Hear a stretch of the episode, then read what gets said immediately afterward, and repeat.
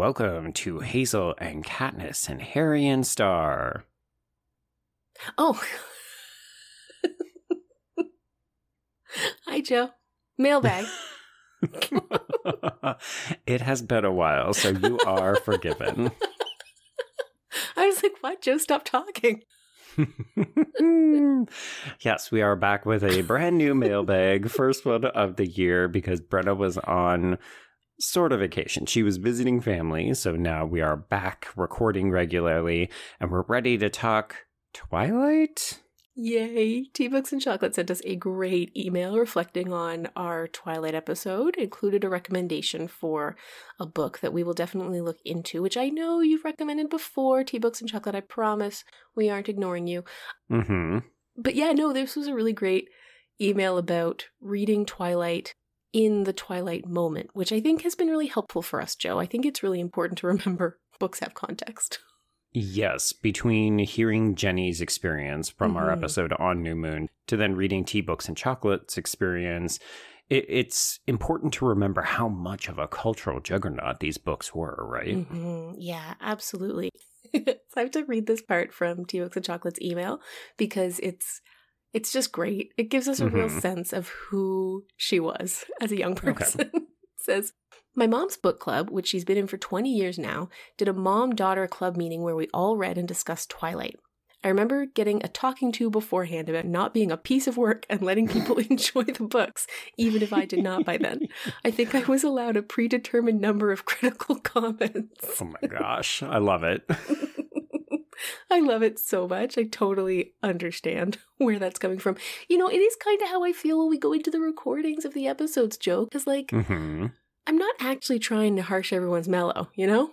Right. Yeah. I mean, I don't think we ever go into episodes saying, let's actively discourage people from reading these books or, yeah, yucking people's yums. With the exception of After. well, I mean, that is probably one of the worst books I've ever read in my entire life. Maybe through my window, but we also had fun with that one because it was so ridiculous. Yeah, and I think part of the problem with New Moon is that it was really boring. Like, yeah, there's not actually that much to have fun with because so much doesn't happen. hmm. I will say though, I love the idea of going into a book club and saying actively, I'm allowing you X many number of critical comments because I know other people enjoyed this book and I don't want you to be like that. I love the idea of a mom daughter book club because it would definitely, if I had done such a thing as a child, I would also have been warned not to be a piece of work. So. Mm-hmm, mm-hmm. I Whereas it. I would just never be in one because my mom and I do not read the same kinds of books.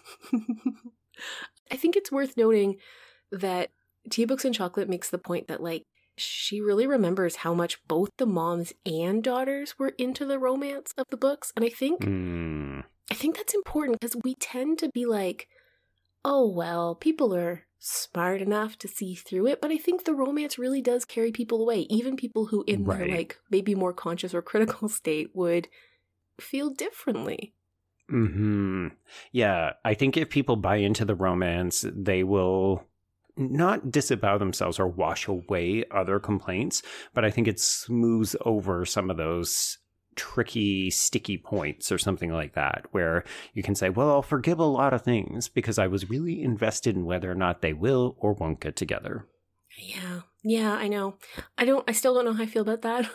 I don't want to take away people's ability to enjoy things, but I really do think there's some dangerous messaging about romance in this series that has mm-hmm. then mm-hmm. trickled down through the genre, right? Like Right.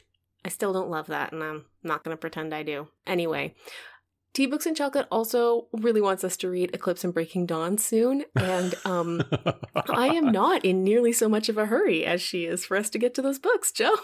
This is true. Yes, I appreciate everyone's enthusiasm, but we have to be careful how often we force Brenna to go to the edge of the cliff before pushing her off so Jacob Black can come and rescue her.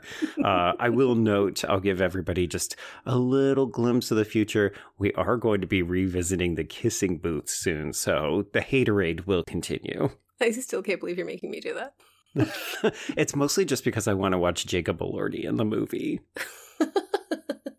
I don't, Joe.